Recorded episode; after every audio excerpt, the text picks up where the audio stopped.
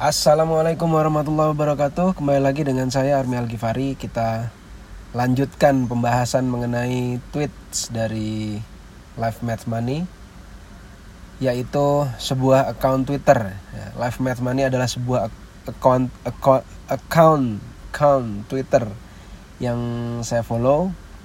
Cukup bermanfaat isinya. Anda juga bisa follow orang ini. Saya nggak tahu orang ini kayaknya masih anonymous mungkin dia ngumpul-ngumpulin konten-konten positif dari Twitter dan kemudian di retweet lagi tapi kayaknya uh, orang beneran deh. Orang beneran artinya memang memang pemikiran-pemikiran dari dia. Saya belum tahu nih orangnya siapa. Oke kita lanjutkan. Kemarin kita sampai di nomor 18 there is a too late and it's usually sooner than you think. That said too late might might be better than, uh, than never in some cases Nomor 19. Everyone needs to know what it feels like to run a large-scale social social media account. Once you get on in, in on this site, you understand general trends far more than the ordinary person. Uh, ini ini kayaknya bermanfaat untuk kita yang biasa di dunia digital marketing. Jadi dia bilang bahwa semua orang itu butuh untuk tahu gimana sebenarnya gimana rasanya menjalankan ya menjalankan sebuah sosial media account ya dengan jumlah dengan dengan dengan skala yang besar.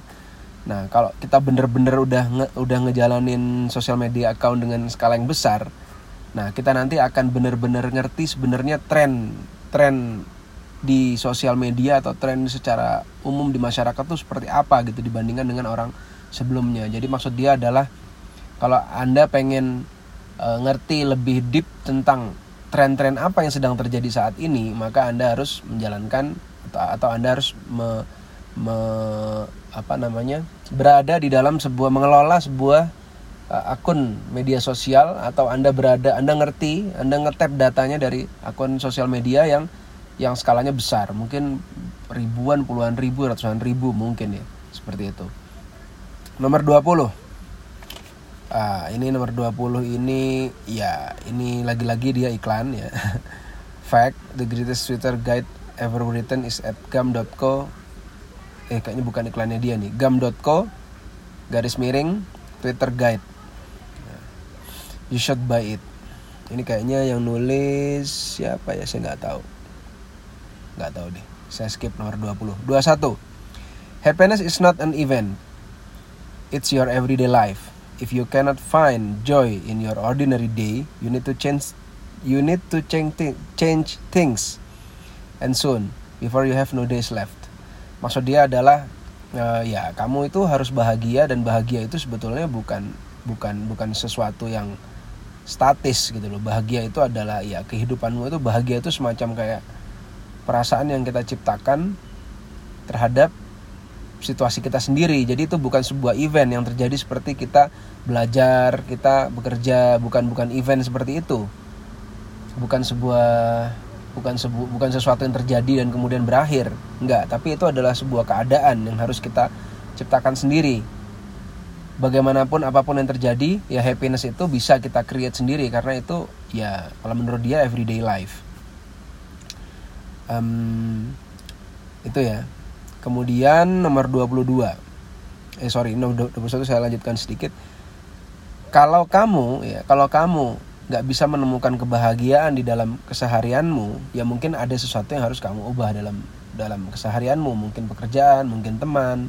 Yang sering yang sering terjadi kalau pengalaman saya pribadi yang sering terjadi adalah dengan Anda mengubah teman, mengubah teman bukan menghilangkan teman ya, mengubah teman terdekat Anda itu akan mengubah 180 derajat benar-benar 180 derajat. Saya ketemu teman kemarin uh, waktu yang saya ini sedikit saya saya saya explore ya di bab ini. Saya ketemu kemarin teman saya yang dia menjadi direktur marketing di sebuah perusahaan dengan omset kurang lebih dua setengah triliun per tahun. Direktur marketing. Dia bilang gini saya tuh punya teman mas uh, tiga jenis orang. Dia bilang gitu saya punya teman saya saya merenung-renung, saya merenung, saya tuh ternyata dalam kehidupan ini sering dipertemukan dengan tiga jenis teman, kata dia. Teman yang pertama adalah teman yang ketika berteman dengan dia, uh, saya nggak dapat apa-apa tapi saya juga nggak dapat kerugian apa-apa. Jadi sekedar teman kayak teman teman ngobrol gitu aja. Teman yang ya sudah mau deal nggak jadi. Tapi nggak deal juga enggak gitu loh. Apa uh, ya karena karena nggak karena nggak deal ya jadi akhirnya nggak ada sebuah kerugian. Nah ini ada teman-teman yang seperti ini. Ada juga teman yang kedua. Teman yang kedua itu setiap saya saya kenal baik ngobrol dengan dia hahi ketawa-ketawa. Tapi setiap saya bisnis sama dia selalu ujung-ujungnya saya pasti rugi. Ujung-ujungnya itu saya pasti berantakan. Entah entah ketipu entah proyeknya mandek entah pokoknya kayak nggak pernah deal aja dengan orang ini. Deal sih tapi kayak nggak pernah profit gitu. Kayak susah gitu loh. Entah kenapa beberapa kali. Dan ada orang-orang sejenis ini setiap orang ini kayak yang deal tiba-tiba rugi. Setiap yang model besar bener kayak yang proyeknya bener tiba-tiba nggak jadi nah ada juga tipe orang yang ketiga. Orang yang ketiga ini setiap saya bertemu dengan dia terus kayaknya kok deal terus gitu loh. Kayak membawa sebuah kebahagiaan terus atau membawa sebuah profit terus. Nggak pernah kayak nggak profit. Mungkin nggak profitnya sangat kecil dibandingkan dengan jumlah profitnya. Kalau kita ukuran profitnya bis, uh, terhadap bisnis ya berarti bisnisnya maju atau kalau profitnya hitungannya terhadap uh, kesuksesan karir atau kesuksesan perasaan yang lain ya selalu membawa dampak yang positif terhadap saya. Nah, e, ketika saya ketika saya berusaha untuk mulai memilah-milah, oh, oke, okay, saya memilih untuk lebih sering bertemu dengan orang-orang yang profit, hidup saya berubah. Jadi saya mulai mulai saya mulai mengalokasikan waktu saya ketemu dengan orang-orang sejenis ini dan orang tipe yang satu yang sekedar sharing nggak dapat untung tapi juga nggak dapat rugi dan orang yang ketiga orang yang kalau ketemu itu seringnya untung terus untung dalam arti sebetulnya bukan hanya masalah uang ya tapi untung dalam masalah masalah semuanya membawa hal yang positif terhadap diri kita.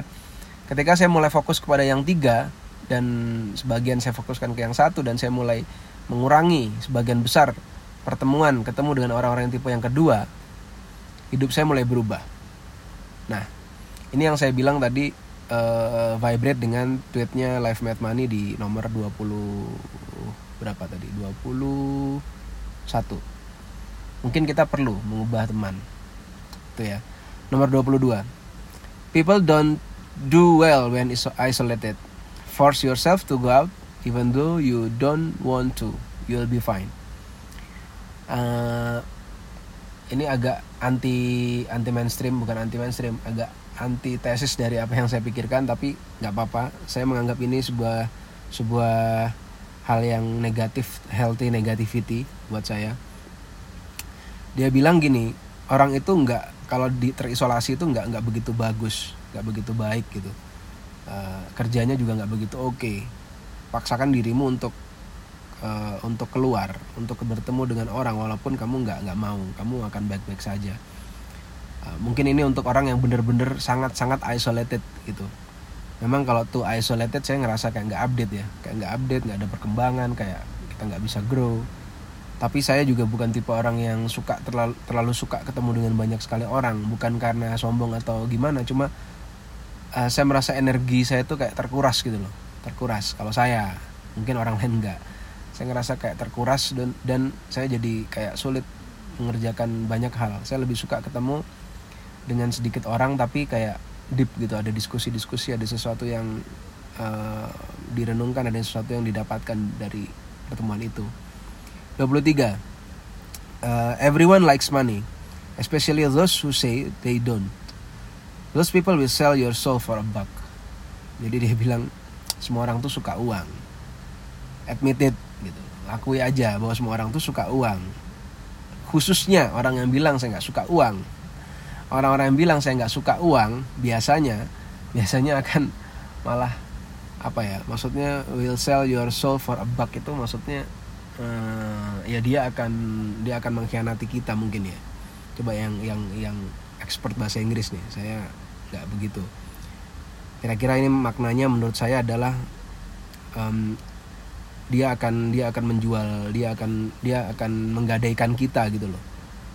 Dia akan menjebak kita membawa hal yang negatif terhadap diri kita. Kira-kira gitu. Nomor 24 uh, eh, I still cannot mentally grasp the idea that this tweet will be read by tens of thousands of people, even though I've been on Twitter for over a year and a half. Ya, dia ngomongin tweet tweetnya dia yang ini. Jadi dia ngetus sampai nomor 24 terus dia bilang uh, dia bilang uh, bahwa uh, saya walaupun saya sudah berada di dalam sebuah berada di Twitter satu setengah tahun saya tetap merasa bahwa ketika saya nge-tweet uh, tweet saya itu belum tentu belum tentu disukai belum tentu disukai oleh uh, banyak orang kira-kira gitu. Belum tentu suka banyak orang dan belum tentu juga dibaca oleh banyak orang. Secara mentali gitu loh. Jadi kadang ada orang yang yang ketika dia nulis sesuatu dia udah tahu bahwa ini akan convert nih. Ini kalau penerapannya di dunia digital marketing. Nah dia bilang bahwa walaupun saya sudah satu setengah tahun saya belum belum tahu nih belum begitu klik secara mental gimana apakah tweet saya ini akan convert atau enggak. Kasarnya gitu mungkin yang mau dia bilang. Sama sih saya juga sudah di Facebook Ads lama juga kerjain iklan berkali-kali bikin iklan bikin landing page bikin segala macam situasi. Saya belum bisa 100% yakin bahwa ketika saya bikin sesuatu tweet atau eh, eh, postingan bahwa postingan itu akan convert walaupun sedikit demi sedikit itu akan lama-lama naik naik naik naik ke tingkat tingkat keyakinan kita. Nomor 25 writing writing is a great way to discover yourself. Traveling is probably not. You never heard of someone who actually found himself on his travels. Have you? Ini benar kalau buat saya. Jadi walaupun saya suka traveling tapi saya merasa bahwa ketika saya writing saya tuh menemukan diri saya sendiri. Makanya saya kadang-kadang nulis itu nggak bisa sembarangan nulis kayak nulis asal jadi buku dijual nggak. Nulis itu semacam kayak renungan mendalam terhadap diri saya sendiri terhadap sesuatu yang in intim kalau buat saya. Sedangkan traveling tuh malah saya lebih seneng stay lebih seneng staycation.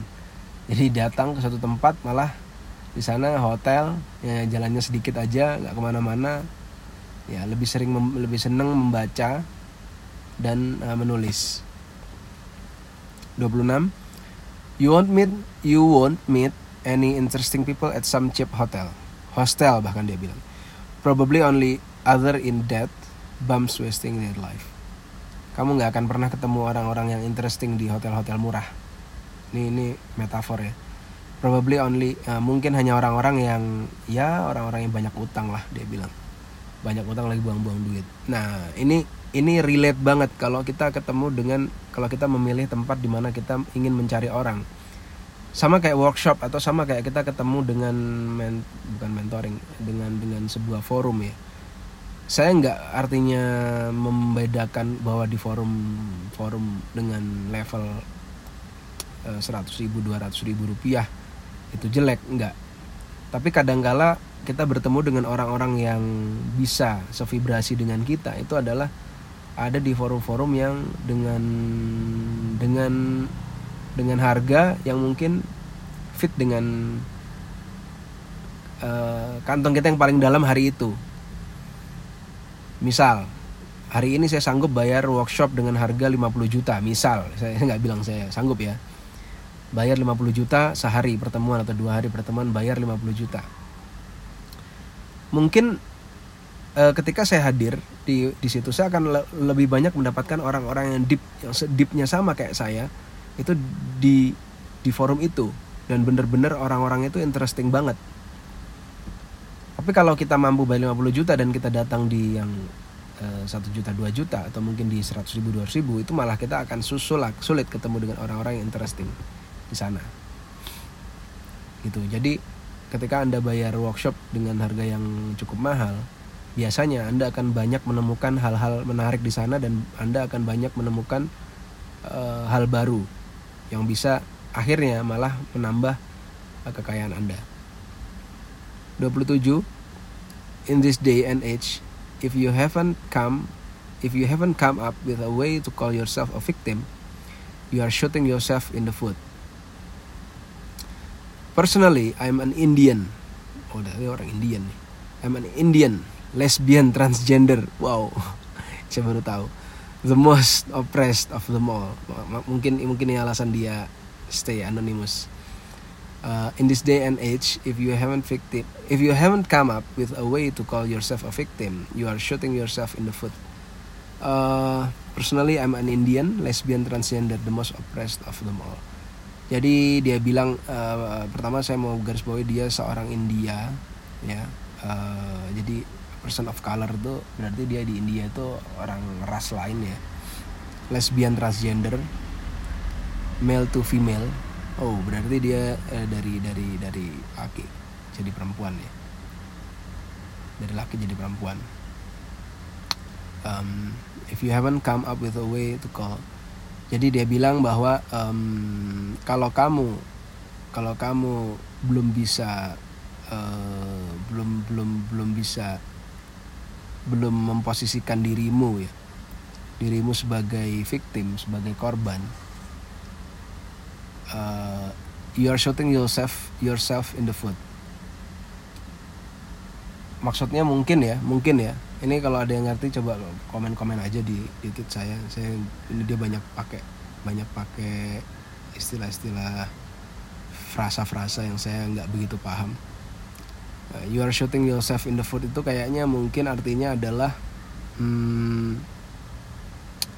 ya kamu belum belum belum banyak berkorban gitu maksudnya. Jadi kalau kamu belum ada di posisi bahwa kamu tuh sebagai korban dari sebuah situasi kamu itu belum belum bersacrifice gitu loh belum belum belum sacrifice banget. Lihat contohnya saya nih saya ini udah bener-bener di titik terakhir gitu dia bilang. Saya ini di titik yang saya seorang ras yang lain tinggal di South berarti dia tidak nggak tinggal di India kayaknya. Person of color kemudian dia lesbian transgender laki-laki menjadi perempuan. Itu udah yang kayak jadi sosial sosial enemy lah gitu. Jadi common enemy itu dia bilang. Jadi kalau kamu belum di posisi yang kayak saya atau kamu belum bisa merasa bahwa kamu sebagai seorang korban dari sebuah situasi sosial maka kamu kamu tuh belum belum belum banyak yang kamu sacrifice belum banyak yang kamu korbankan. Itu mungkin menurut dia. Mudah-mudahan kalau anda ada komentar lain bisa nambahin. Nomor 28 some say the greatest email list is at lifemathmoney.com slash newsletter you should sign up it would be racist homophobic and transphobic to not sign up to, the, to this list Ya, dia iklan lagi di order 8. Oke, nggak apa-apa. Memang bagus ya Twitternya. Uh, 29. You are being you are being manipulated right now. It's okay, it still affects you even though you know it's happening. Ya, ya persis banget. Kita sekarang lagi dimanipulasi sama dia sendiri. Walaupun konteks dia mungkin lebih ke arah manipulasi secara sosial secara sosial dan secara general di dunia ini kita sedang dimanipulasi oleh iklan-iklan, dimanipulasi oleh situasi politik, pemerintah, pemerintah asing dan seterusnya. It's okay, it still affects you even though you know it's happening. Ya, meskipun kita tahu kita sedang dimanipulasi ya tetap aja itu akan terjadi. Oke. Okay, no problem. 30. There is probably no God. Wow, but you are better off living like there is there is one and he is rooting for you. Ya. Dia bilang mungkin Tuhan itu nggak ada tapi ya uh, tapi sebaiknya kamu hidup sebaiknya kamu hidup uh, sebaiknya kamu hidup dengan percaya Tuhan. Mungkin Tuhan itu nggak ada tapi di dunia saat ini dengan dunia yang banyak orang beragama seperti saat ini lebih lebih baik kamu percaya Tuhan itu kira-kira menurut dia. 31 most of our personality is genetic and cannot be changed. The perception of it certainly can do uh, personality kita itu kebanyakan genetik. Genetik dan nggak bisa diubah. Tapi persepsi kita persepsi kita itu pasti bisa diubah. Menurut dia personality kita yang pendiam, personality kita yang mungkin anxiety dan seterusnya itu itu mungkin genetik tapi persepsi kita terhadap sesuatu itu itu bisa diubah. Jadi bukan artinya kalau Anda seorang yang pendiam itu Anda adalah seorang yang pesimis, enggak. Pendiam ya pendiam. Genetik, tapi persepsi Anda terhadap sesuatu itu bisa jadi itu itu itu bisa diubah gitu. Anda bisa jadi orang yang optimis gitu gitu 32 32 automation is a gift to the, to the smart a curse to the stupid. Complicated if else human robots get replaced by complicated if else software robots. Ah jadi otomatisasi itu adalah hadiah bagi orang-orang yang cerdas dan itu adalah kutukan bagi orang-orang yang bodoh karena dia tergantikan gitu kira-kira. Uh, complicated if else human robots itu maksudnya algoritmanya algoritma algoritma manusia ya human robots itu kadang-kadang complicated. Ya anda lihat di di pabrik-pabrik if else orang-orang tuh if else-nya tuh susah untuk untuk dibikin untuk apa ya uh, kita mengajari seseorang dengan sebuah algoritma algoritma yang sifatnya repetisi berulang-ulang itu itu sulit kepada manusia. Nah, tapi itu akan makanya itu akan menjadi mudah tergantikan dengan robot ya gitu maksud dia. Jadi uh, a curse to the stupid itu maksud dia itu. 33 give life give life your best shot. You won't have many regrets to that way. This comes from a guy in his 20s, so take it with salt. Ah, uh, ya ya ya ya, oke. Okay. Maksudnya um, kamu harus berjuang habis-habisan di dalam kehidupanmu. Uh, kamu nggak bisa punya banyak penyesalan.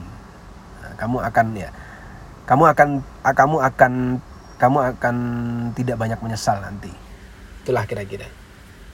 Tapi yang lucu adalah quotes ini datang dari seseorang di umur 20. Ya, itulah maksudnya ya agak-agak agak-agak agak-agak gimana ya? Uh, mungkin dia belum banyak mengalami perjalanan hidup gitu kira-kira. Tapi bagus, interesting quotes ya. 34 To be a hot chick is to be the most privileged of all. Men have always done things for hot women, not some women just kill it online. Men are at a disadvantage, for there is nothing they can do to make money as easily as women can. Uh, jadi dia bilang perempuan yang cantik-cantik dan seksi itu adalah hot chick ya hot chick itu hot tuh kadang-kadang nggak harus secara fisikal tapi juga secara intelektual. Kadang-kadang ada orang yang persepsi hotnya itu intelektual ada orang yang fisikal ada yang macam-macam ya. Intinya adalah hot chick. Hot chick itu adalah uh, the most privilege of all kata dia. Orang-orang uh, dia dia tuh kayak punya punya punya akses ke banyak hal secara mudah dan gampang gitu loh kayak punya kartu pas ke masuk ke, ke dalam lingkungan apa pun atau ke dalam sesuatu apa pun terhadap bisnis apa pun. Karena siapa yang nggak seneng gak seneng dengan perempuan yang cantik dan seksi kata kira-kira begitu menurut dia. Laki-laki selalu melakukan hal-hal yang hal-hal yang luar biasa untuk untuk perempuan gitu. Selalu selalu melakukan sesuatu untuk perempuan-perempuan yang cantik. Nah dan sekarang perempuan-perempuan itu masuk ke dunia online jadi wow lebih lebih ini lagi lebih lebih lebih memiliki privilege lagi gitu kira-kira Nah, sedangkan laki-laki nggak uh, laki-laki di sisi lain ya nggak bisa mendapatkan hal yang seperti itu. There is nothing they can do to make money as easily as women can. Dia nggak bisa ya. Contohnya aja kalau di dalam lapangan kerja banyakkan perempuan dari laki-laki. Yang laki-laki banyakkan ya nggak tahu. Mungkin laki-laki harus belajar bisnis. Ini menurut dia ya. Ini menurut dia. 35. If you can't say no, you will be exploited even by the best of people. Kalau kamu nggak bisa bilang tidak, kamu akan dieksploitasi oleh orang-orang bahkan orang-orang terbaik, even by the best of people. Ya kira-kira gitu. Kamu harus belajar untuk mengatakan no, tapi bukan artinya kamu akan selalu mengatakan no pada setiap orang. Tapi kita tahu bahwa ketika kita ngomong yes, atau ketika kita ngomong ya ketika kita ngomong yes kita akan tahu bahwa kita akan dieksploitasi Nah, sadarlah ketika Anda sedang dieksploitasi dan dieksploitasilah dengan bahagia. Mungkin itu. 36. The only constant in all of your recurring problems is you. You and you. Jadi, ya you-nya ini yang harus di harus dibenerin. Kira-kira gitu. 37. Take care of your back. It's a terrible fate to have to live 30 40 years with a bad one. Hati-hati dengan punggungmu, hati-hati. Kamu harus jaga itu karena kamu akan menghadapi uh, kamu akan menghadapi sebuah sebuah takdir yang yang parah banget kalau kamu punya tulang punggung, kamu punya punggung ini ini literally punggung ya.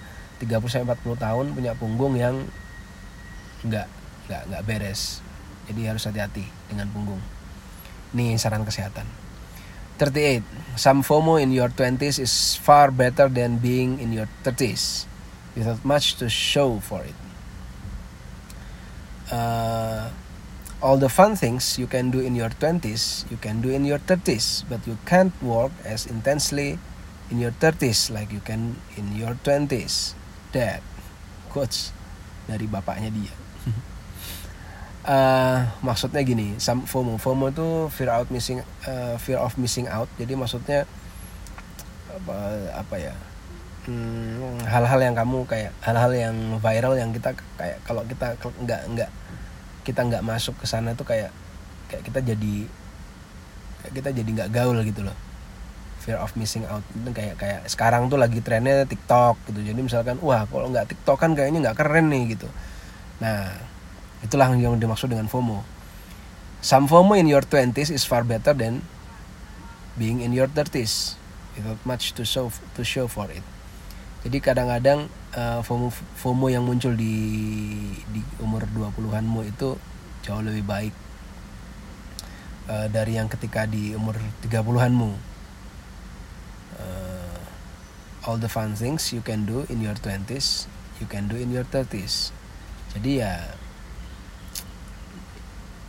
lucunya adalah semua yang yang FOMO di umur umur 20-an itu sebenarnya bisa bisa kamu lakukan di umur di umur 30-an gitu. Tapi tapi tapi nggak nggak se nggak se FOMO ketika itu ketika di umur 20-an gitu loh. But you can't work as intensely in your 30s like you can in your 20s. Gitu. Misalkan misalkan bikin postingan di TikTok gitu. Mungkin ketika uh, umur 20-an tuh kayak seru banget gitu wah bener-bener FOMO gitu. Tapi tapi ya ketika kita sudah umur 30-an kayak ngepost TikTok tuh kayak yang gimana ya? Ya ya bisa. Cuma ya ya nggak nggak yang nggak yang jadi ini banget gitu loh. Gembira banget. Ya kira-kira itu. Maksud dia tuh adalah ini relatif gitu. Sebuah FOMO itu relatif. Jadi jadi nggak nggak uh, dulu kita merasa kayaknya sangat kehilangan sangat ketinggalan banget. Tapi sekarang kayaknya nggak nggak nggak juga sih biasa aja. Jadi mungkin dia maksud dia umur 30-an itu lebih stable atau umur 40-an lebih semakin kita tua semakin kita stable. Itu mungkin maksud dari bapaknya dia nih bilang kan quotesnya dia kutip dari dad-nya dia nih. 39 a lot of knowledge and wisdom is inherited.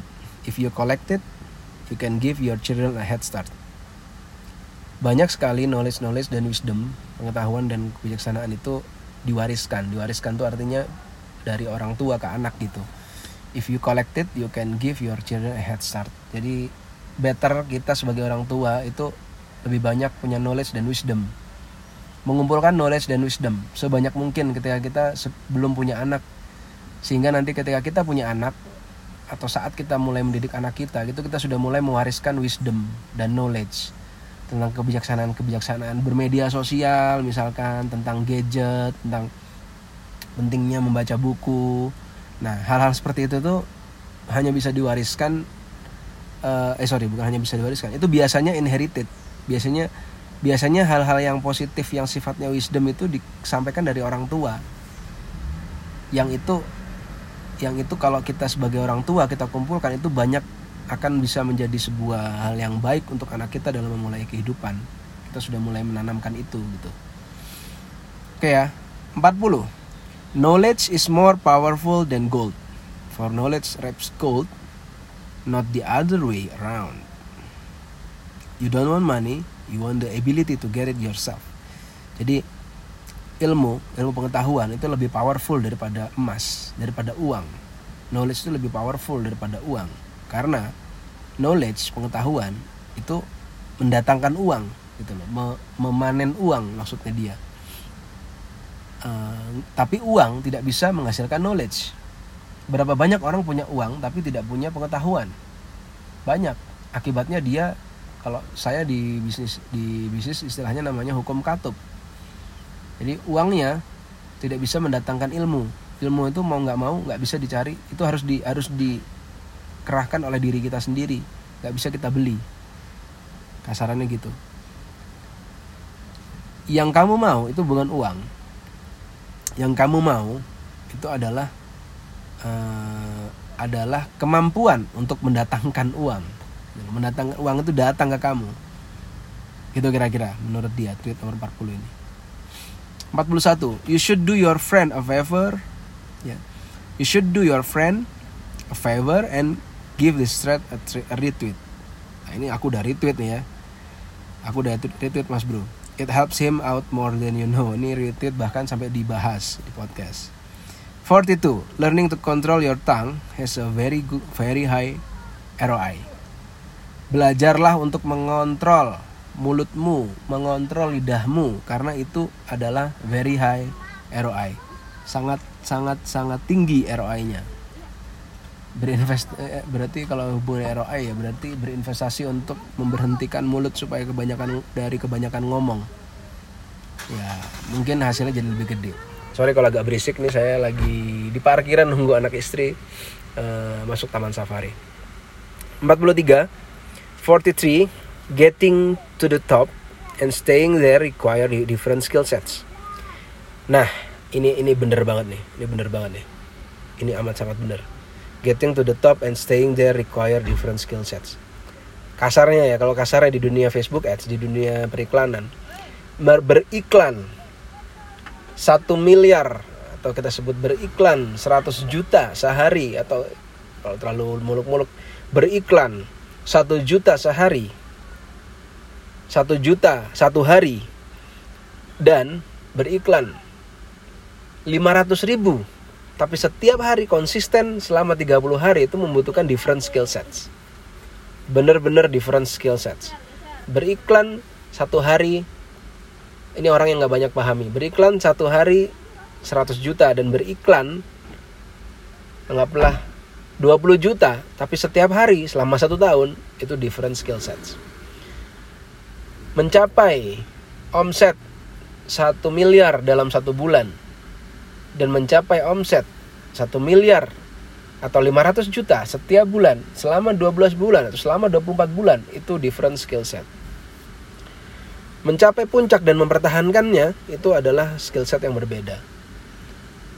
Mencapai itu hanya ngejar terus kemudian mencapai itu selesai udah istirahat. Tapi kalau staying there staying di posisi yang seperti itu itu wah itu tantangannya berat sekali tantangannya kanan kiri atas bawah kompetitor orang lain. Belum kalau Facebook ads ya algoritma Facebook itu sendiri. Kemudian persepsi dari customer apalagi kalau kaitan dengan bisnis ya kebosanan inovasi ada kurva S ada kurva inovasi macam-macam. Dan itu benar-benar different skill sets. Nanti anda akan ngerti benar-benar ketika sudah menjalani itu. Dan pasti di antara pendengar podcast saya ini juga ada yang lebih sudah better dari saya ya. Mungkin mungkin anda bisa sharing sesuatu mengenai hal ini kepada saya. 44 modern day always everyone has a chance but very few take it. How ironic. Hari ini tuh banyak sebenarnya banyak banyak orang yang punya banyak peluang gitu. Cuma sedikit yang berani untuk ngambil terus sedikit yang ngambil itu. Ironis banget. 45 To be an high IQ masculine man is like being a hot woman. Your IQ is out of your hands, but if you have it, work on your masculinity, masculinity, masculinity, you want to avoid the nerd spectrum. Menjadi menjadi orang dengan IQ yang sangat tinggi dengan IQ yang tinggi itu uh, gini menjadi orang laki-laki yang maskulin dengan IQ yang tinggi itu seperti menjadi perempuan yang seksi gitu loh. IQ, IQ uh, your IQ is out of your hands but if you have it work on your masculinity work on your masculinity masculinity. Um, gini maksud dia. Uh, memang IQ itu buk, IQ itu nggak nggak bisa kita nggak bisa kita atur. Tapi kalau kamu punya IQ yang tinggi itu kamu punya IQ yang tinggi ya coba kamu coba kamu menjadi lebih maskulin. Menjadi lebih maskulin supaya kamu nggak dipersepsikan orang sebagai nerd. Itu loh maksudnya nerd spectrum maksudnya orang tuh menilai gitu ah ini orang kayak geek banget kayak nerd banget. Nah, jadi maksud dia ya buk kalau dipersepsikan terhadap perempuan itu ya jadilah hot jadilah seksi gitu. Supaya nggak dikategorikan ya sekedar another woman gitu aja. Kira-kira gitu kalau kamu punya IQ yang tinggi kalau kamu nggak mau di digolongkan sebagai orang yang nerd maka kamu harus maskulin. Kira-kira gitu. Sekali lagi ini pendapat dia pribadi bukan pendapat saya. 46 how much money you make is generally a good indicator of how serious you are about your life. People don't like to hear this which is a point in its favor uang yang kamu hasilkan dalam kehidupanmu itu adalah indikator yang sangat baik indikator yang baik seberapa serius kamu terhadap hidupmu. Sekali lagi ini ini persepsi dalam persepsi persepsi tentang wealthiness ya. Persepsi dalam dalam dalam kehidupan. Uh, kalau kamu menghasilkan uang yang banyak ya kan itu indikator bahwa kamu menjalankan hidup dengan serius karena mostly orang butuh duit untuk hidup dan orang yang nyari duit dengan serius itu biasanya ya dia punya keseriusan dalam kehidupan kita. Walaupun kita kita kita memiliki banyak spektrum.